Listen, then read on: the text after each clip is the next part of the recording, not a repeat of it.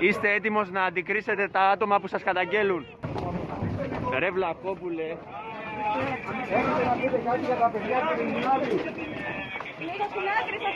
Είστε έτοιμος να αντικρίσετε τους...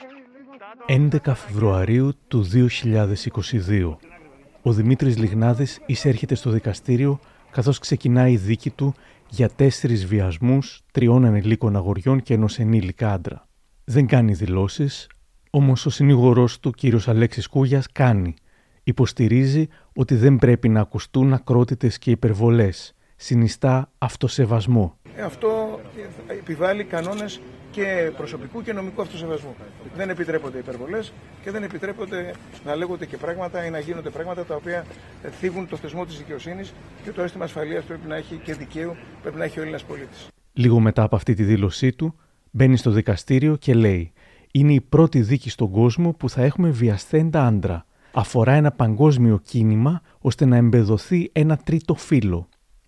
Όμως, όχι μόνο δεν είναι η πρώτη δίκη στον κόσμο με την κατηγορία βιασμού σε άντρα, αλλά δεν είναι ούτε καν η πρώτη στην Ελλάδα. Μια από αυτές ήταν η γνωστή υπόθεση του ηθοποιού Γιώργου Καρκά, που κατηγορήθηκε για βιασμό ταξιτζή. Αθωώθηκε τελικά, τώρα η υπόθεση είναι στο εφετείο. Λίγο μετά, ο κύριος Κούγιας ξαναβγήκε και δήλωσε στους δημοσιογράφους ότι πέτυχε την αναβολή της δίκης λόγω φόρτου εργασίας του για τις 25 Φεβρουαρίου του 2022.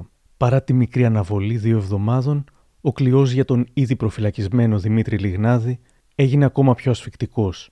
Πώς φτάσαμε όμως ως εδώ, πώς από δημοφιλή σκηνοθέτης και αξιοσέβαστος αξιωματούχος γκρεμίστηκε σε ένα μεσημέρι με τη δημοσίευση μιας ιστορικής πλέον συνέντευξης, αυτό είναι το πρώτο από τα δύο μέρη της σκληρής αλήθειας για τον Δημήτρη Λιγνάδη.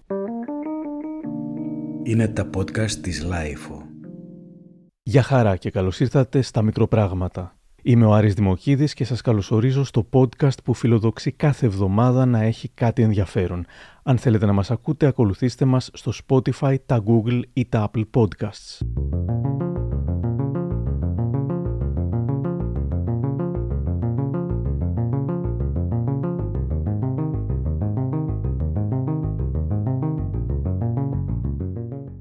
Σε ανύποπτο χρόνο, ο Δημήτρης Λιγνάδης είχε δηλώσει γιατί θα ήθελε να μείνει στην ιστορία. Θέλω να είμαι από αυτούς που, αν ποτέ μείνει στην ιστορία κάτι για μένα, να είμαι από αυτούς που είπαν ότι δεν υπάρχει εμπορικό και ποιοτικό, έντεχνο και άτεχνο και λαϊκό. Υπάρχει καλό και κακό θέατρο, καλό και κακό θέαμα. Νομίζω πως είναι ασφαλές να πούμε πως αν μείνει στην ιστορία κάτι για τον κύριο Λιγνάδη, δεν είναι πως είπε ότι δεν υπάρχει εμπορικό και ποιοτικό θέατρο. Η ιστορία του ελληνικού μύτου ξεκίνησε με τη Σοφία Μπεκατόρου, πέρασε στον καλλιτεχνικό χώρο με την Ζέτα Δούκα. Όμως για τον Δημήτρη Λιγνάδη όλα ξεκίνησαν την 1η Φεβρουαρίου του 2021.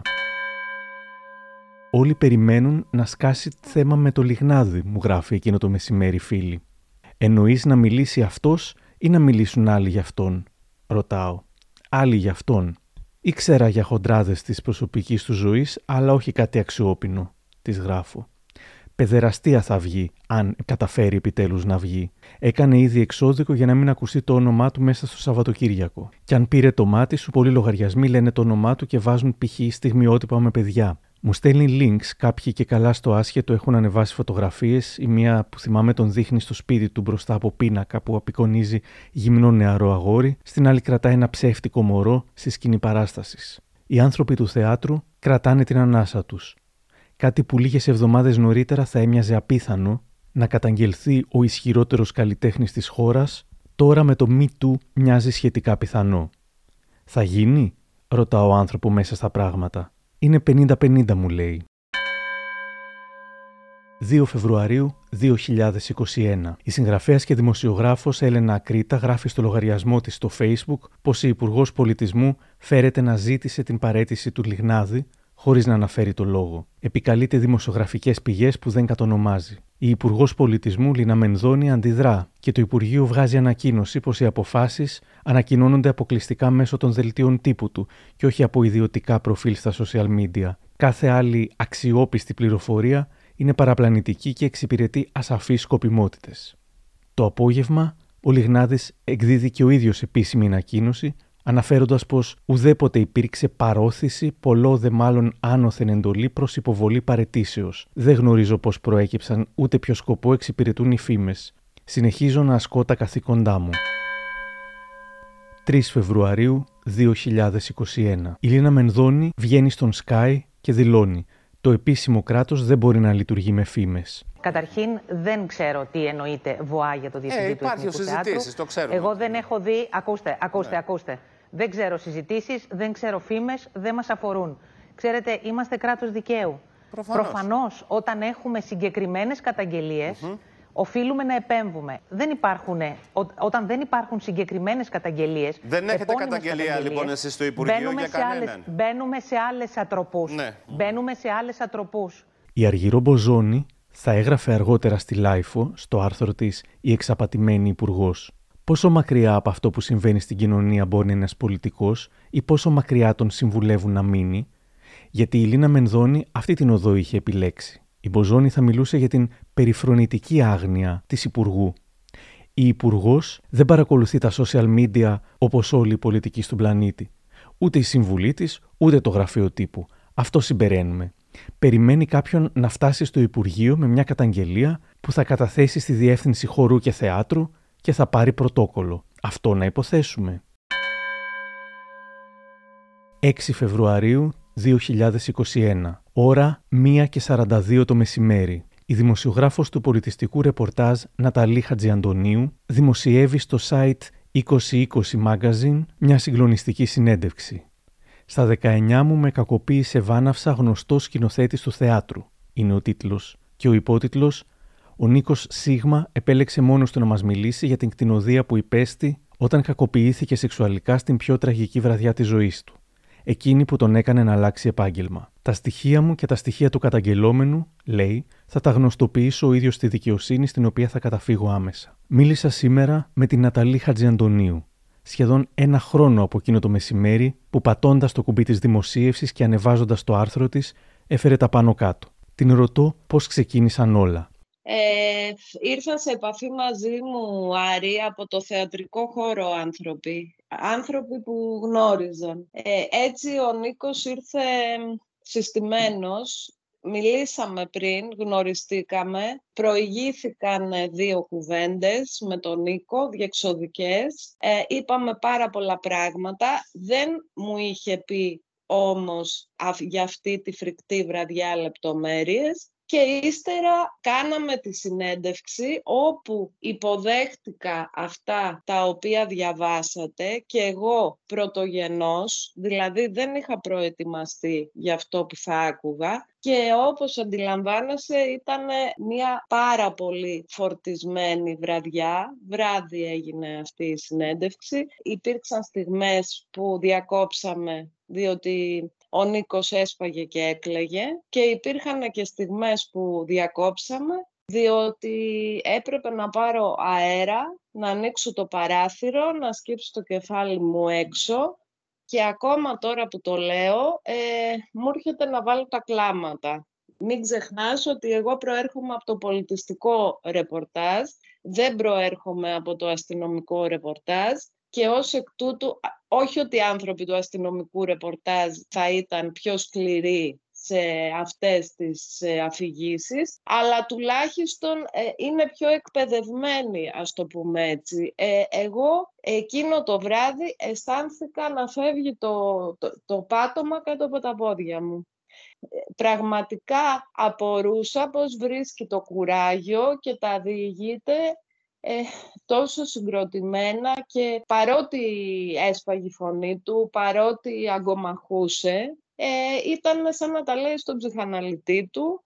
Όταν τελείωσε η συνέντευξη και την είχε, την απομαγνητοφώνησες, φανταζόσουν τον πάταγο που θα προκαλέσει; Ήξερα ότι για ένα μεγάλο κομμάτι του θεατρικού χώρου που ας πούμε ότι υποψιαζόταν, η συνέντευξη αυτή θα, ήταν, θα είχε στοιχεία αναγνωρίσιμα, δεν θα έπεφταν δηλαδή από τον ουρανό. Ήξερα ότι είμαι, είμαστε μόνοι όμως απέναντι σε ένα σύστημα ισχυρό τότε Ε, υπήρξαν στιγμές που αισθάνθηκα πάρα πολύ μεγάλη μοναξιά, ε, σαν να είμαστε εγώ και ο Νίκος μόνοι στον κόσμο. Είχα χάσει και τη μάνα μου από κορονοϊό 20 μέρες πριν και mm. υπήρχαν φορτισμένα βράδια που μιλάγαμε με τον Νίκο και αισθανόμασταν και φόρτιση συναισθηματική πολύ μεγάλη και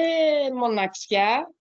Πέρασαν ακριβώς πέντε ώρες από τη δημοσίευση της συνέντευξης και... Λοιπόν, έχουμε μία εξέλιξη της τελευταίας στιγμής. Θα συνδεθούμε με την ε, Δέσποινα Γεωργιάδου, διότι Δέσποινα έχουμε επιστολή παρέτησης του Δημήτρη Λιγνάδη από το Εθνικό Θέατρο.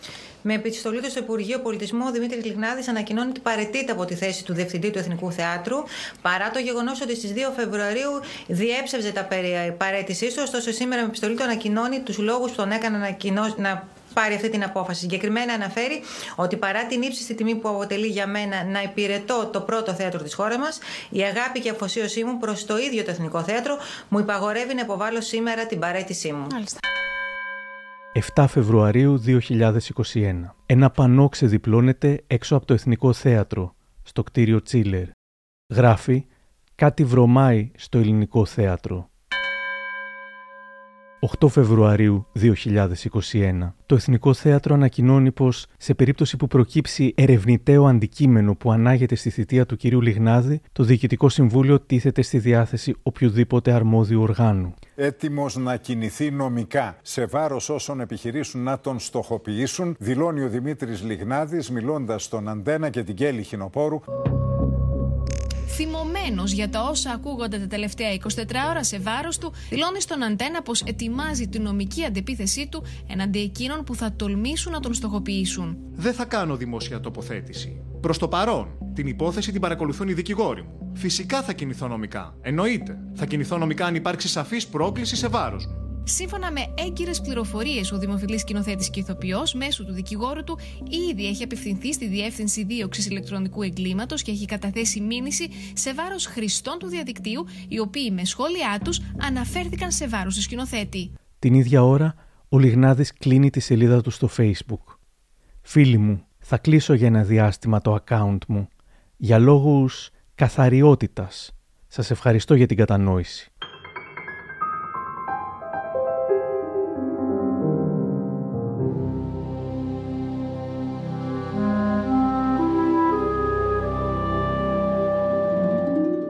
Τα πράγματα για λίγο έδειξαν να κολλάνε εκεί, παρά τον τόρο που είχε δημιουργήσει η συνέντευξη του Νίκου Σίγμα.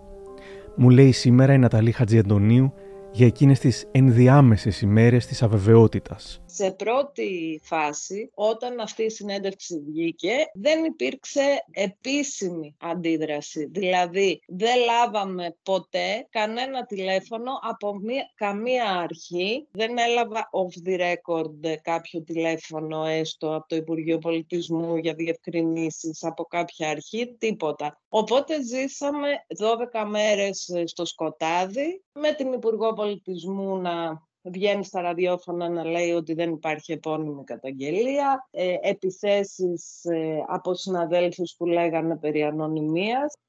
Μοιραζόμαστε με κάποιους φίλους και κάποιους από το χώρο του θεάτρου με μία αγωνία, με ένα φόβο τι μπορεί να μας συμβεί ε, είναι ανθρώπινα αυτά όταν ε, κάνεις μια τέτοια αποκάλυψη με ένα πάγωμα. Ο Νίκος με πάρα πολύ μεγάλη ψυχική οδύνη γιατί είχε επιστρέψει σε αυτό που επί χρόνια προσπαθούσε να ξεχάσει. Άρα υπήρχαν πολύ φορτισμένα βράδια για εκείνον. Δεν είναι, ξαναλέω απλά αυτά τα πράγματα. Δηλαδή η ευκολία με την οποία βγαίνουν άνθρωποι και λένε γιατί δεν μίλαγε, γιατί δεν το είπε τότε, γιατί πρέπει να διαβάσεις ψυχολογία γι' αυτό.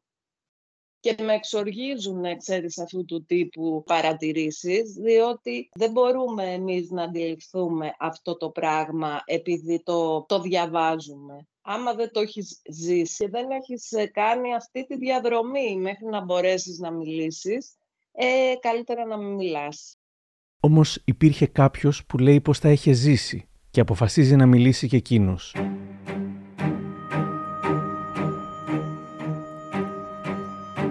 Στις 8 Φεβρουαρίου, ο Βασίλης Κυπαρισόπουλος γίνεται ο πρώτος που καταθέτει μήνυση στην Εισαγγελία Πρωτοδικών Αθηνών, αναφέροντας μεταξύ άλλων πως η σεξουαλική παρενόχληση ξεκίνησε όταν ήταν 15 ετών στο καμαρίνι του Λιγνάδη, οδηγώντας την αποπλάνησή του. Ήταν πολύ χειριστικός, θα πει. Με έκανε να νιώθω ότι το θέλω. Μόνο όταν έγινα 31 ετών κατάλαβα ότι ήμουν θύμα κακοποίησης ως ανήλικος. 10 Φεβρουαρίου 2021. Το Υπουργείο Πολιτισμού ανακοινώνει πως η Έρη Κύρια είναι η μεταβατική καλλιτεχνική διευθύντρια του θεάτρου στη θέση του Λιγνάδη. Ο δικηγόρος του Λιγνάδη, Νίκος Γεωργουλέας, λέει πως ο πελάτης του εξοργισμένος διαπίστωσε ότι επιχειρείται να συνδεθεί το όνομά του με κύκλωμα μαστροπίας ανηλίκων και πως βρίσκεται στο μάτι ενός κυκλώνα που περιλαμβάνει κάθε μέρα και μια διαφορετική ιστορία και μάλιστα από ανθρώπους που έχουν υπάρξει και κάποτε συνεργάτες του. 12 Φεβρουαρίου του 2021. Αναστάτωση προκαλείται από νέα ανάρτηση της Έλενας Ακρίτα που μεταδίδει με επιφύλαξη πληροφορία πως ο Λιγνάδης διέφυγε στο εξωτερικό για να προλάβει το αυτόφορο. Νεότερες πληροφορίες δεν επιβεβαιώνουν την είδηση. Στο δελτίο ειδήσεων του Star προβάλλεται ένα ρεπορτάζ που θεωρείται προσπάθεια ξεπλήματος του Λιγνάδη. Ο τίτλος που φαίνεται στην οθόνη «Γνωστός σκηνοθέτης στο μάτι του κυκλώνα για το τίποτα». Το Σταρ και η Τασούλα Παπα-Νικολάου σας αποκαλύπτουν ποια είναι η αλήθεια γύρω από τις καταγγελίες για γνωστός σκηνοθέτης. Ο γνωστός σκηνοθέτης μπήκε στο μάτι του κυκλώνα μέσα από καταγγελίες και μηνύσεις. Η πρώτη καταγγελία από τον Νι Σίγμα περιορίστηκε όμως μόνο στη συνέντευξη που έδωσε σε ιστοσελίδα και δεν έχει καταγγελθεί μέχρι σήμερα στην εισαγγελία. Η μήνυση που κατατέθηκε από τον ΒΚ, κάτοικο Γερμανίας, ότι τον βίασε σε ηλικία 15 ετών, παραγράφεται λόγω παρέλευσης των απαιτούμενων ετών που ορίζει ο νόμος. Σύμφωνα με ασφαλείς πληροφορίες, ακόμα και να την εξέταζαν οι αρχές, ο σκηνοθέτης θα διωκόταν μόνο για αποπλάνηση ανηλίκου. Νομικά, οι καταγγελίες εναντίον του σκηνοθέτη μέχρι αυτή τη στιγμή πέφτουν στο κενό. Το θέμα είναι ηθικό, κυρίως σε ό,τι αφορά στο 15χρονο. Όσον αφορά στον κύριο Λιγνάδη, ακόμα και οι κατηγορίες για κύκλωμα ανηλίκων φαίνεται να μην στέκουν. Ουδέποτε ο κύριος Λιγνάδης κλείθηκε από τις αρχές και το κυριότερο, επειδή εμείς το έχουμε διασταυρώσει, ούτε οι αρχές αξιολόγησαν τη δίθεν πληροφορία και σε εκείνο το χρόνο και στον παρόντα χρόνο ω σοβαρή. Γι' αυτό και δεν υπήρξε περαιτέρω έρευνα.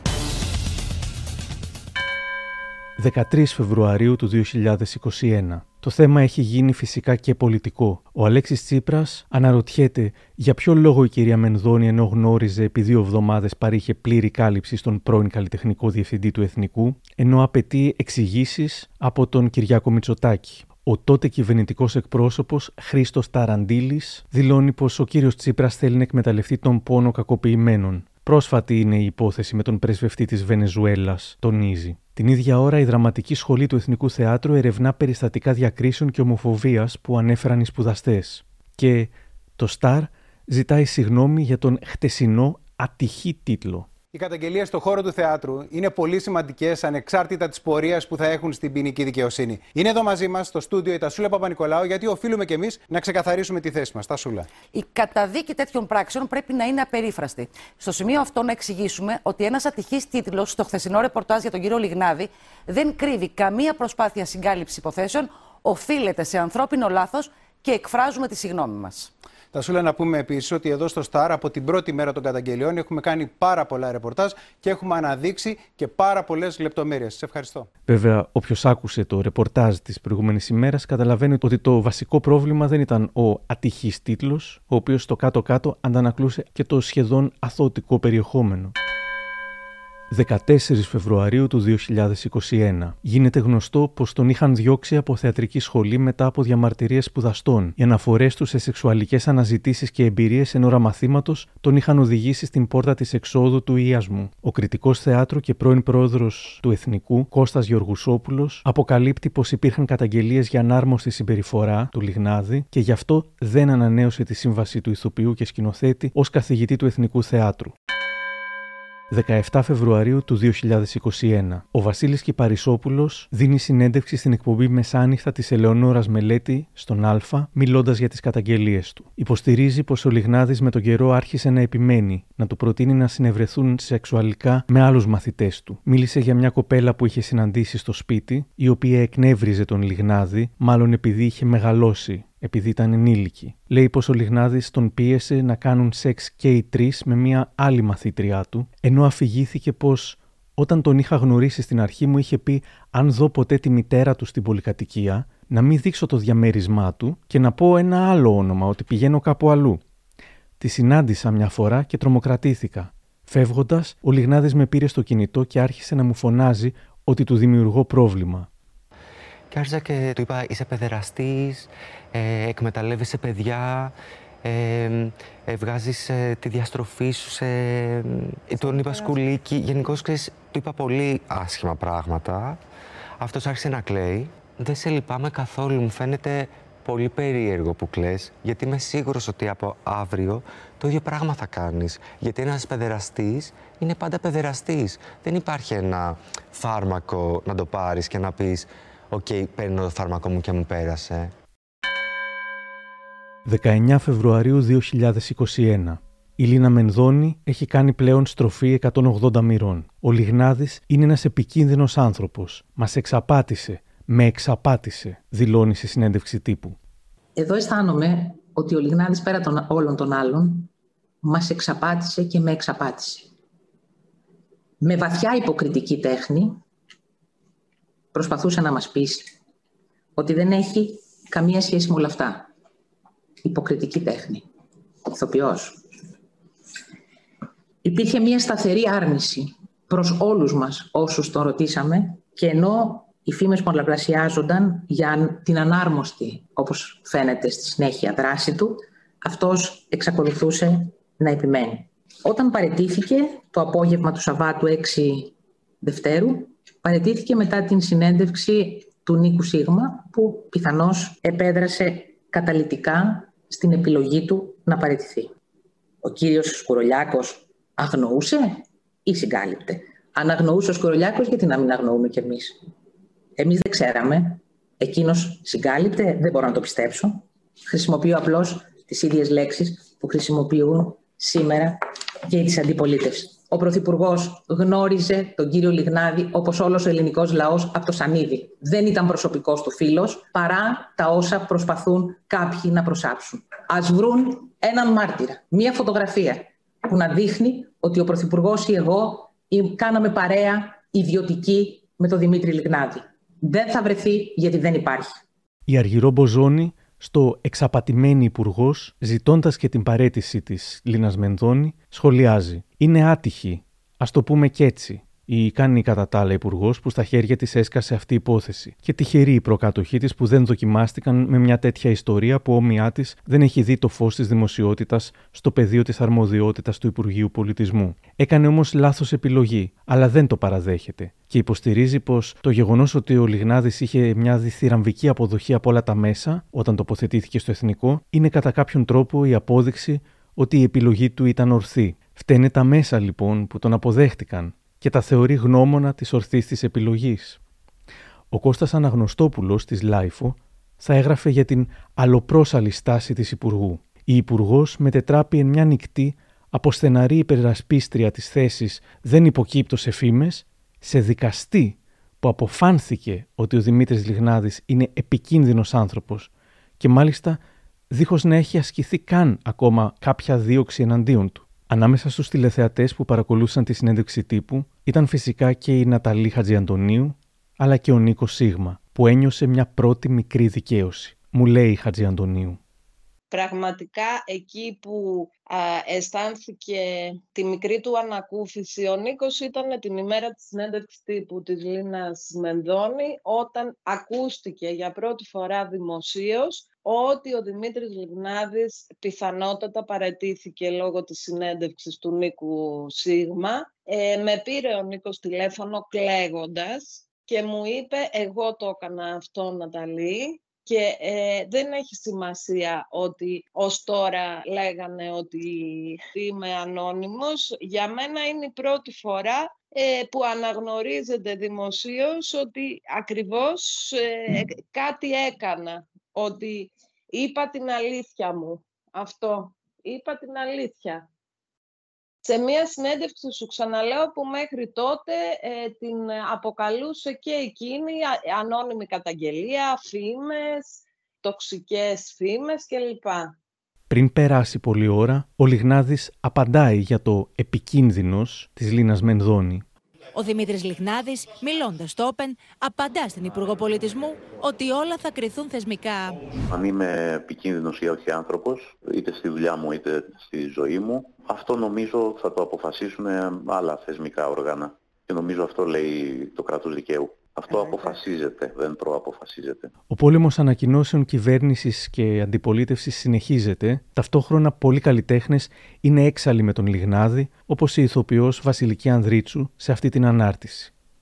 Κρύψου, όπου βρεις, μέσα σε τρύπες, κάτω από πέτρες. Δεν φοβήθηκε το Θεό όταν έκανες αυτά που έκανες στα μικρά παιδιά. Να φοβάσαι τον άνθρωπο. Και οι δημοσιογράφοι ξεσκονίζουν τα έργα και τις ημέρες του. Το 2015, σε οντισιόν που οργάνωσε σε μεγάλο θέατρο της Αθήνας, ο Δημήτρης Λιγνάδης έψαχνε στα μάτια 100 ανήλικων αγοριών ηλικίας 10 έως 14 ετών τον πρωταγωνιστή που θα υποδιόταν τον Billy Elliot στο ομώνυμο musical. Όπως αναφέρεται, το θέαμα από τις βομολογίες και τα σεξουαλικά υπονοούμενα ήταν τόσο σοκαριστικό που αρκετοί θεατές αναγκάστηκαν να αποχωρήσουν.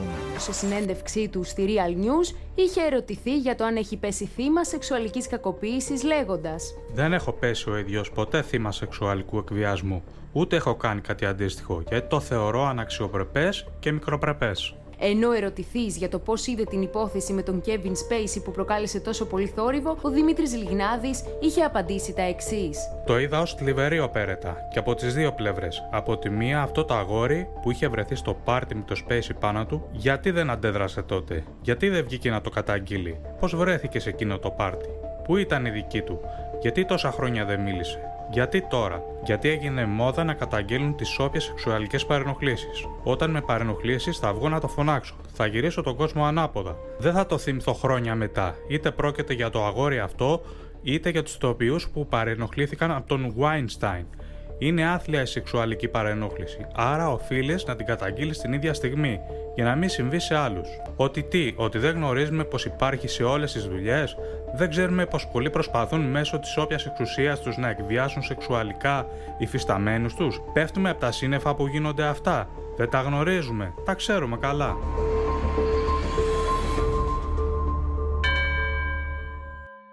20 Φεβρουαρίου 2021. Την παρέτηση του Γιώργου Μπαμπινιώτη από την φιλεκπαιδευτική εταιρεία ζητά ο πρόεδρος της ΟΗΕΛΕ Μιχάλης Κουρουτό. Είναι αδύνατον, λέει, να μην γνώριζε ο κύριος Μπαμπινιώτης, να μην είχε ακούσει όλα όσα επί πολλά χρόνια ψιθυρίζονταν στο χώρο των αρσάκιων σχολείων. Ο κύριος Μπαμπινιώτης απαντά πως ο Λιγνάδης εργάστηκε στο Αρσάκιο ως εξωτερικός συνεργάτης στους προαιρετικούς απογευματινούς ομίλους και όχι στο διδακτικό προσωπικό του σχολικού προγράμματος πριν από 19 ολόκληρα χρόνια. Τα όσα διακινούνται περί παύσης απόλυσή του από το Αρσάκιο είναι απολύτως ψευδή. Αποχώρησε προτιμώντας να μετακινηθεί στο θεατρικό όμιλο του κολεγίου. Δηλώνω δε κατηγορηματικά και σε όλους τους τόνους ότι καθ' χρόνος συνεργάστηκε με το Αρσάκιο, ουδέμια καταγγελία περιήρθε σε γνώση μου, έστω και προφορική.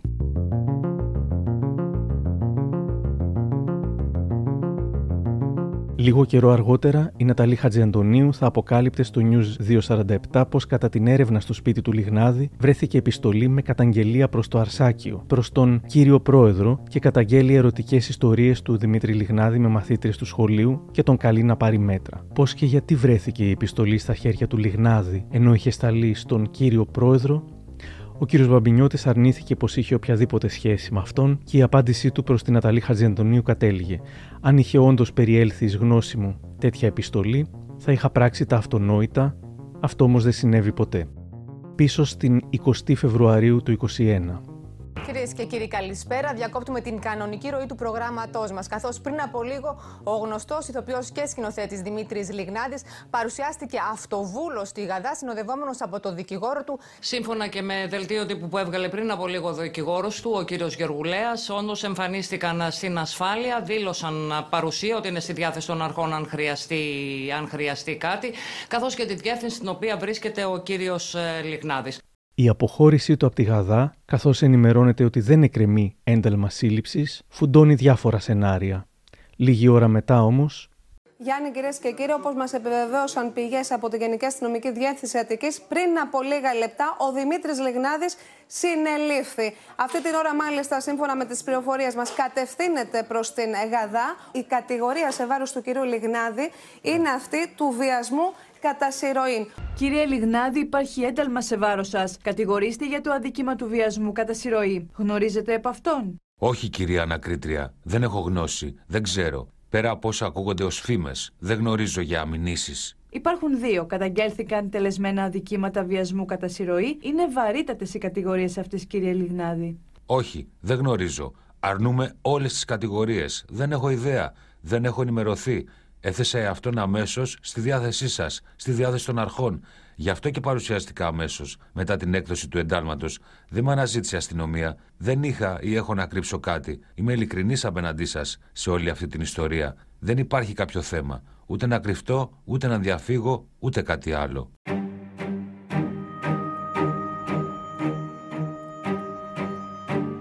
Η Αργυρό Μποζόνη γράφει εκείνη την ημέρα στη LiFO. Η Λίνα Μενδώνη είναι αυτή που διόρισε έναν επικίνδυνο άνθρωπο που δεν έγινε επικίνδυνος το Φεβρουάριο του 2021. Η Λίνα Μενδώνη είναι μια υπουργός που δεν θέλει να εγκαταλείψει για κανένα λόγο τον υπουργικό θώκο. Ως πολιτικός και μητέρα, όπως επικαλέστηκε στη συνέντευξη τύπου, που σέβεται τον εαυτό της, θα πρέπει να παραιτηθεί για λόγους ευθιξίας. Είναι η μόνη αρμόδια, υπεύθυνη, ο άνθρωπος που ενορχήστρωσε την επιλογή Λιγνάδη.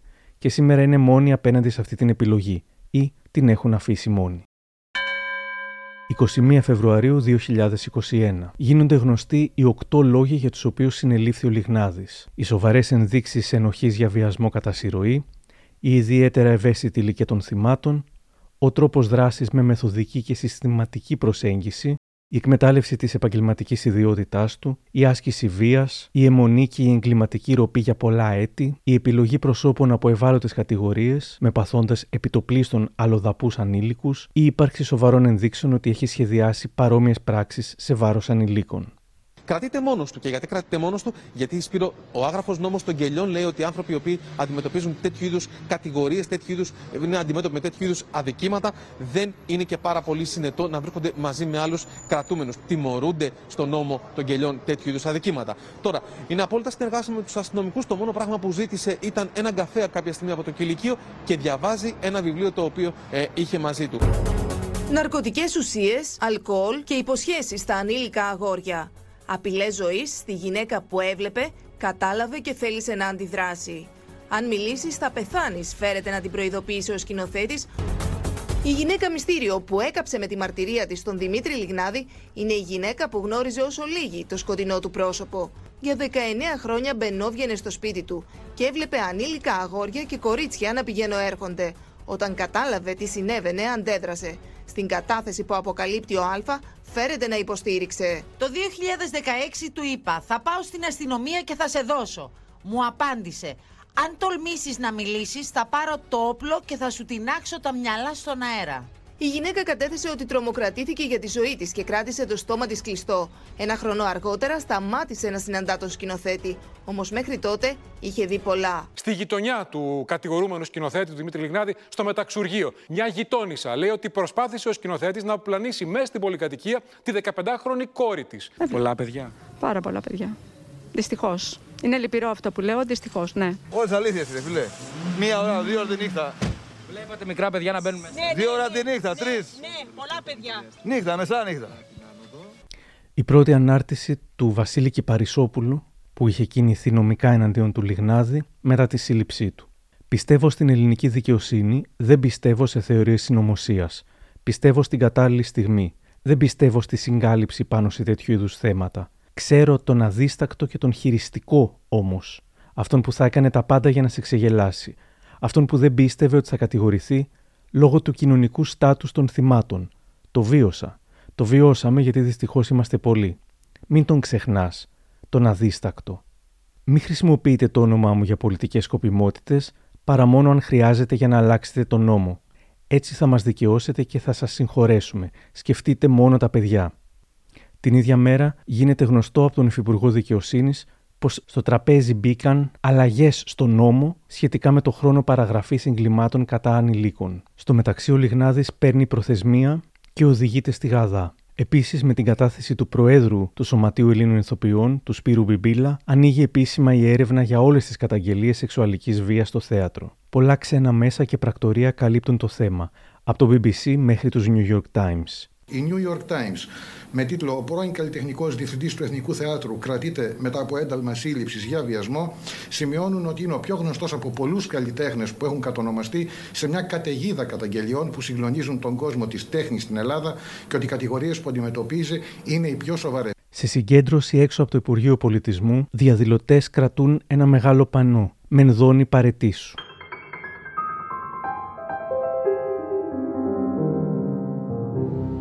Η εισαγγελία παρεμβαίνει για πιθανή εμπλοκή δομών ανήλικων προσφύγων την περίοδο του 2017-18. Σύμφωνα με καταγγελίες, πολλά από αυτά τα παιδιά μετά από δύο ή τρία μαθήματα με τον Λιγνάδη εξέφραζαν δυσφορία ή άρνηση στην επιστροφή τους ξανά στον χώρο των μαθημάτων, χωρίς ουδέποτε να ερευνηθεί ο λόγος που δεν ήθελαν να επισκεφτούν ξανά τον κύριο Λιγνάδη. Σύμφωνα με δημοσιεύματα, στην υπόθεση φέρονται να εμπλέκονται τρεις δομές ασυνόδευτων ανήλικων προσφύγων. Η δικαστική συντάκτρια του Sky, Ιωάννα Μάνδρου, σχολιάζεται έντονα για τις τοποθετήσεις της ο συγκεκριμένος άνθρωπος ε, αυτά που η αρχαία ελληνική γραμματεία mm. μας έχει δώσει. Τα βίωσε, τα ως πραγματικότητα. Ω πραγματικότητα και κάπου εκεί το πράγμα είχε μπερδέψει. Στο μυαλό του, εντελώς. Στο, ε, στο, μυαλό του και είχε βάλει σε δοκιμασία τόσα παιδιά που τώρα. Τι να πούμε, ναι, μακάρι ναι, ναι, αυτή η ναι, ιστορία να. να, να, να ξε... όπως... Τα παιδιά αυτά που βρισκόντουσαν σε ένα σπίτι και ξενυχτάγανε και υφίσταντο αυτό που υφίσταντο. Μάνα πατέρα δεν είχαν. Αυτά ήταν προσφυγόπουλα περισσότερα. Όχι, δεν ήταν μόνο προσφυγόπουλα, Δημήτρη. Πολλά προσφυγόπουλα. Όχι, αυτοί που έχουν καταγγείλει δεν ήταν καθόλου προσφυγόπουλα. Ήταν Ήτανε παιδιά σε οικογένειες που σημαίνει κατά τη γνώμη μου. Ή έκαναν τα σπίτια τους, λες μετά. Κατά τη γνώμη μου, τίθεται ένα θέμα ευθύνης των γονέων που πρέπει να ασκούν με επιμέλεια την επιμέλεια των παιδιών τους. Γιατί δεν μπορεί το παιδί 14 χρονών να κοιμάται έξω από το σπίτι και να μην ξέρει η μάνα και ο πατέρας αν είναι σε κανενού παιδιού αλλού το σπίτι ή αν είναι πουθενά άλλου. Την ίδια μέρα μια ανατροπή. Ο δικηγόρος κύριος Γεωργουλέας θα αποτελέσει παρελθόν για την υπεράσπιση του Δημήτρη Λιγνάδη. Στη θέση του προσλαμβάνει τον Αλέξη Κούγια. «Υπερασπίζομαι τον κορυφαίο Έλληνα σκηνοθέτη και ηθοποιό», θα πει. 23 Φεβρουαρίου 2021. Τον τρόπο που τον προσέγγισε περιέγραψε ο 35χρονος σήμερα Χρήστος Πέρος, με προσέγγισε λέγοντάς μου τι κάνω εκεί, πώς με λένε. Με πάγωσε. Γιατί βρέθηκε το χέρι του στη μέση μου και το άλλο χέρι του στα μαλλιά μου. Όταν λοιπόν τον απόψε και τι είναι αυτά που κάνεις, μου πρότεινε να πάμε σπίτι του. Εγώ τονίζω ότι ήμουν 14 χρονών. Ε, να πάμε για ένα ουίσκι και ένα τσιγάρο στο σπίτι του. Το βλέμμα του άστραψε έγινε πιο φιλικός, εκεί τον απόψα πιο επιθετικά κι εγώ. Τα χρόνια όμως πέρασαν. Εγώ τελείωσα το σχολείο και θέλησα να πάρω πληροφορίες για την εισαγωγή μου σε μια δραματική σχολή. Ήτανε καθηγητής στη σχολή αυτή. Και να πάω να φύγω, μου κρατάει το χέρι και μου λέει, να σου πω, θες να συζητήσουμε πώς μπορείς να περάσεις χωρίς εξετάσεις στη δραματική σχολή, ερχόμενος στο σπίτι μου σήμερα το απόγευμα. Το απάντησα ότι αν είναι να πάρω τη θέση ενός καλαντούχου παιδιού, επειδή απλά πέρασα ένα απόγευμα σπίτι, καφετέρια στο Φυσίο, με προσέγγισε ο άνδρας, ο οποίος μου είχε ανοίξει την πόρτα στη σχολή. Τότε ήταν η στιγμή που μου πρότεινε ουσιαστικά να συνευρεθούμε οι τρεις μας και μου υποδεικνύει έναν άνθρωπο που βρίσκεται από πίσω μου. Έτσι γινόταν στο κεφάλι μου, διαπιστώνω για τρίτη φορά ότι είναι ο ίδιος σκηνοθέτης. Ήταν ουσιαστικά ο αλλιευτής των υποψήφιων θυμάτων. Δηλαδή, όταν ο πρώτος δεν πετύχαινε τους στόχους και τους σκοπούς του, τότε εκείνος δρούσε αλληλευτικά, ψάρευε το εκάστοτε ας πούμε θύραμα. Ο Χρήστος Πέρος προφανώς δεν έγινε, δεν ήθελε πια να γίνει ηθοποιός. Είναι σήμερα λογοθεραπευτής.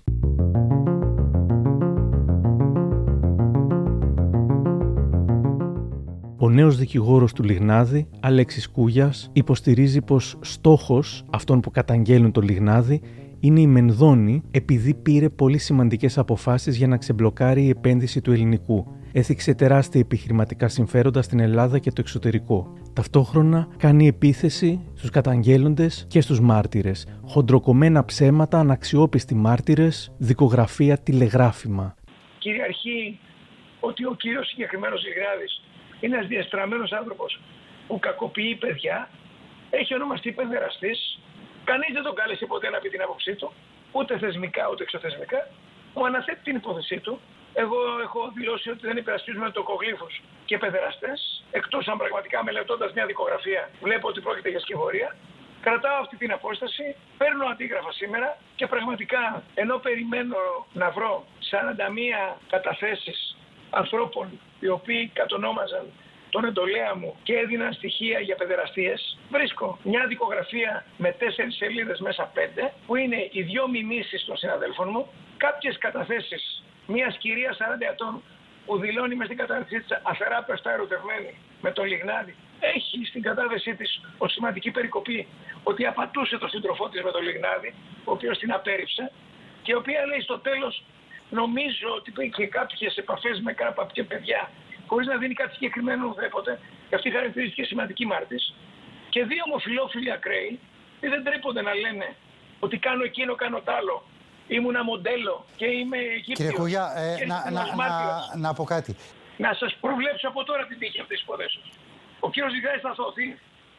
Εκείνο που δεν ξέρω αν θα γίνει είναι αν θα αντέξει η κυρία Ανακριτής την πίεση αυτή που έχει ασκηθεί όλες αυτές τις μέρες που έχει προκαταδικάσει ένα κορυφαίο σκηνοθέτη, ηθοποιό, ο δυστυχής εντολέας μου, καταστράφηκε.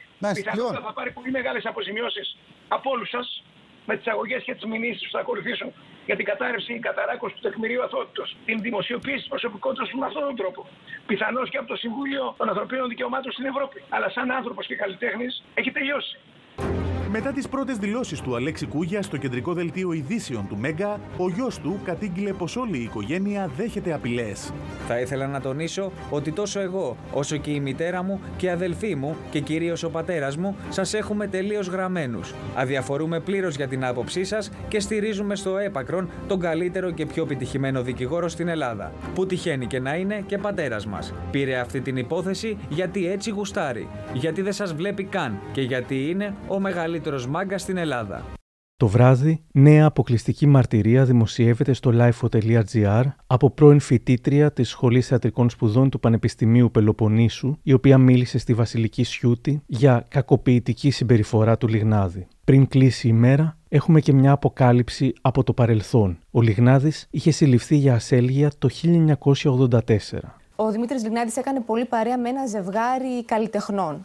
Προσπάθησε λοιπόν να προσεγγίσει τον 14χρονο γιο τους, το 14χρονο παιδί τους. Αρχικά χαϊδεύοντάς το, έπειτα επιμένοντας πολύ με τηλεφωνήματα και λέγοντάς του ότι αυτή είναι η φύση σου και πρέπει να την αποδεχτείς. Το παιδί Νίκο έφτασε στο σημείο να κόψει τις φλέβες του. Ευτυχώς οι γονείς του εγκαίρως τον μετέφεραν στο νοσοκομείο. Ε, δεν αποκάλυπτε όμως τους λόγους. Έναν χρόνο μετά όταν τους είπε γιατί έφτασε σε αυτό το, το σημείο και θα σας πω πώς βγήκε αυτή η ιστορία στο φως. Ε, την προηγούμενη εβδομάδα όταν πήγε στην Πέτρου Ράλη για την δακτυλοσκόπηση διαπιστώθηκε ότι είχε γίνει πριν από τρεις δεκαετίες περίπου, είχε ξαναγίνει δακτυλοσκόπηση. Ωστόσο το, το ποινικό του Μητρώου ήταν καθαρό γιατί οι γονείς άλλαξαν γνώμη στην πορεία, θεώρησαν ότι αυτό θα κάνει περισσότερο κακό παρά καλό στο παιδί ε, και απέσυραν την, ε, την μήνυση. Συνεπώς είχε γίνει δακτυλοσκόπηση, το Μητρώου του όμως παρέμενε καθαρό. Δεν είναι όμως η μόνη παλιότερη υπόθεση που ξανασυζητιέται. Το Open πηγαίνει στη γειτονιά του ερευνώντας ένα παλιότερο περιστατικό από το 2002 όταν ένας άγνωστος τον μαχαίρωσε και κατέληξε στην εντατική. Είχε κατέβει ο κύριος Λιγνάδης μέσα στα αίματα, πισόπλατα μαχαιρωμένος από το σπίτι του και είχε έρθει μέχρι την πλατεία εδώ πέρα που είμαστε εμείς ε, ήρθε για να ζητήσει βοήθεια. Φυσικά όλος ο κόσμος εδώ, τα μαγαζιά γύρω-γύρω, πέσανε πάνω του να τον βοηθήσουν, να δουν τι συμβαίνει, μέχρι να έρθει το ασθενοφόρο που και τον πήρε και τον πήγε στο νοσοκομείο.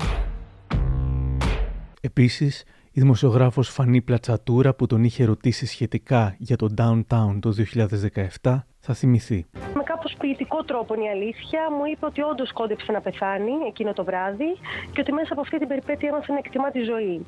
Ύστερα μου έκανε ένα νεύμα με τα χέρια ότι φτάνει τώρα ως εδώ, ότι δεν θα ήθελε να πει κάτι άλλο. Τότε πράγματι κινδύνευε η ζωή μου. Ήμουν χήμα στο πάτωμα του σπιτιού μου. Έτοιμο θάνατος. Τελικά γλίτωσα γιατί είχα τεράστια θέληση να ζήσω. Δεν ξέρω άλλες λεπτομέρειες για αυτή την ιστορία. Δεν ξέρω τις λεπτομέρειες που ίσως κάποιος ήθελε να ακούσει. Ξέρω όμως ότι κινδύνευσε χοντρά η ζωή μου. Ήταν λίγο σαν να σκοτίνιασε ξαφνικά, γι' αυτό άφησε και τη συγκεκριμένη ερώτηση για το τέλος. Θυμάμαι μερικές από τις ατάκες που είχε πει τότε, όπως ότι θα ήθελε να είναι ένας τσεκεβάρα του έρωτα, ότι ο έρωτας τον έχει κάνει πολλές φορές ρεζίλη στη ζωή του και πως ε, αυτό το συνέστημα έχει παίξει σχεδόν καταστρεπτικό ρόλο στη ζωή του. Α μου τύχει η καψούρα και ας πάει στο διάλογο η αξιοπρέπεια. Για ποια αξιοπρέπεια μιλάμε όμως, όταν ο Σοφοκλής έχει γράψει στην Αντιγόνη ότι αυτός που παθαίνει έρωτα τρελαίνεται. Καψουρεύτηκα και θα κοιτάξω την αξιοπρέπεια. Τι λέτε, ρε; Δεν με ενδιαφέρει η αξιοπρέπεια. Με ενδιαφέρει να είμαι ερωτευμένος. 24 Φεβρουαρίου 2021. Ο Λιγνάδης ζητά νέα προθεσμία για να απολογηθεί. Ο Κούγιας υποβάλλει ένσταση ακυρότητας της διαδικασίας. 56 καλλιτέχνες και παράγοντες του πολιτισμού στηρίζουν την Λίνα Μενδώνη με επιστολή τους. Με την πολιτική της, γράφουν, μπορεί ο καθένας να συμφωνεί ή να διαφωνεί. Κανένας όμως δεν μπορεί να αμφισβητήσει την επιστημονική της επάρκεια, τις δεκαετίες που υπηρετεί τον πολιτισμό, το έργο της και το προσωπικό της ήθος. Στις υπογραφές βλέπουμε την πρόεδρο του Μουσείου Μπενάκη Ειρήνη Γερουλάνου, τον συγγραφέα Δημήτρη Δημητριάδη, τον διευθυντή ορχήστρας Λουκά Καριτινό, τον συνθέτη Γιώργο Κουμεντάκη, τον σκηνοθέτη Μιχαήλ Μαρμαρινό, τους συγγραφείς Θανάση Νιάρχο και Σώτη Τριανταφύλλου, τον πρόεδρο του Μουσείου της Ακροπόλεως Δημήτρη Παντερμαλή, την ηθοποιό και ιδρύτρια του σπιτιού του ηθοποιού Άννα Φόνσου. Ο δημοσιογράφος Γιώργος Τράγκας ισχυρίζεται ότι ο Πρωθυπουργός έδρασε ως προστάτης παιδεραστών και παιδόφιλων, ότι έδινε οδηγίες στον Άκη Σκέρτσο να στέλνει ασυνόδευτα παιδάκια στον Λιγνάδη και διάφορα άλλα τερατώδη. Ψάχνοντας τις ευθύνες, ξεχάσαμε τους κακούς. Θα γράψει εκείνη τη μέρα η Αρετή Γεωργιλή στη LiFO. Γιατί όλη αυτή η πολιτική χιδεότητα που αποπροσανατολίζει την κοινή γνώμη από το πραγματικό πρόβλημα και στρέφει τη συζήτηση σε μια στείρα κομματική αντιπαράθεση στις πλάτες όλων αυτών των παιδιών που το μόνο που ζητούν είναι δικαίωση και γαλήνη, αναρωτιέται. Όσο γίνεται πολιτική κλωτσοπατινάδα, ο Λιγνάδης περνά στην αντεπίθεση, ακολουθώντας προφανώς τις συμβουλές του δικηγόρου του. Και τότε το παιχνίδι θα χοντρίνει.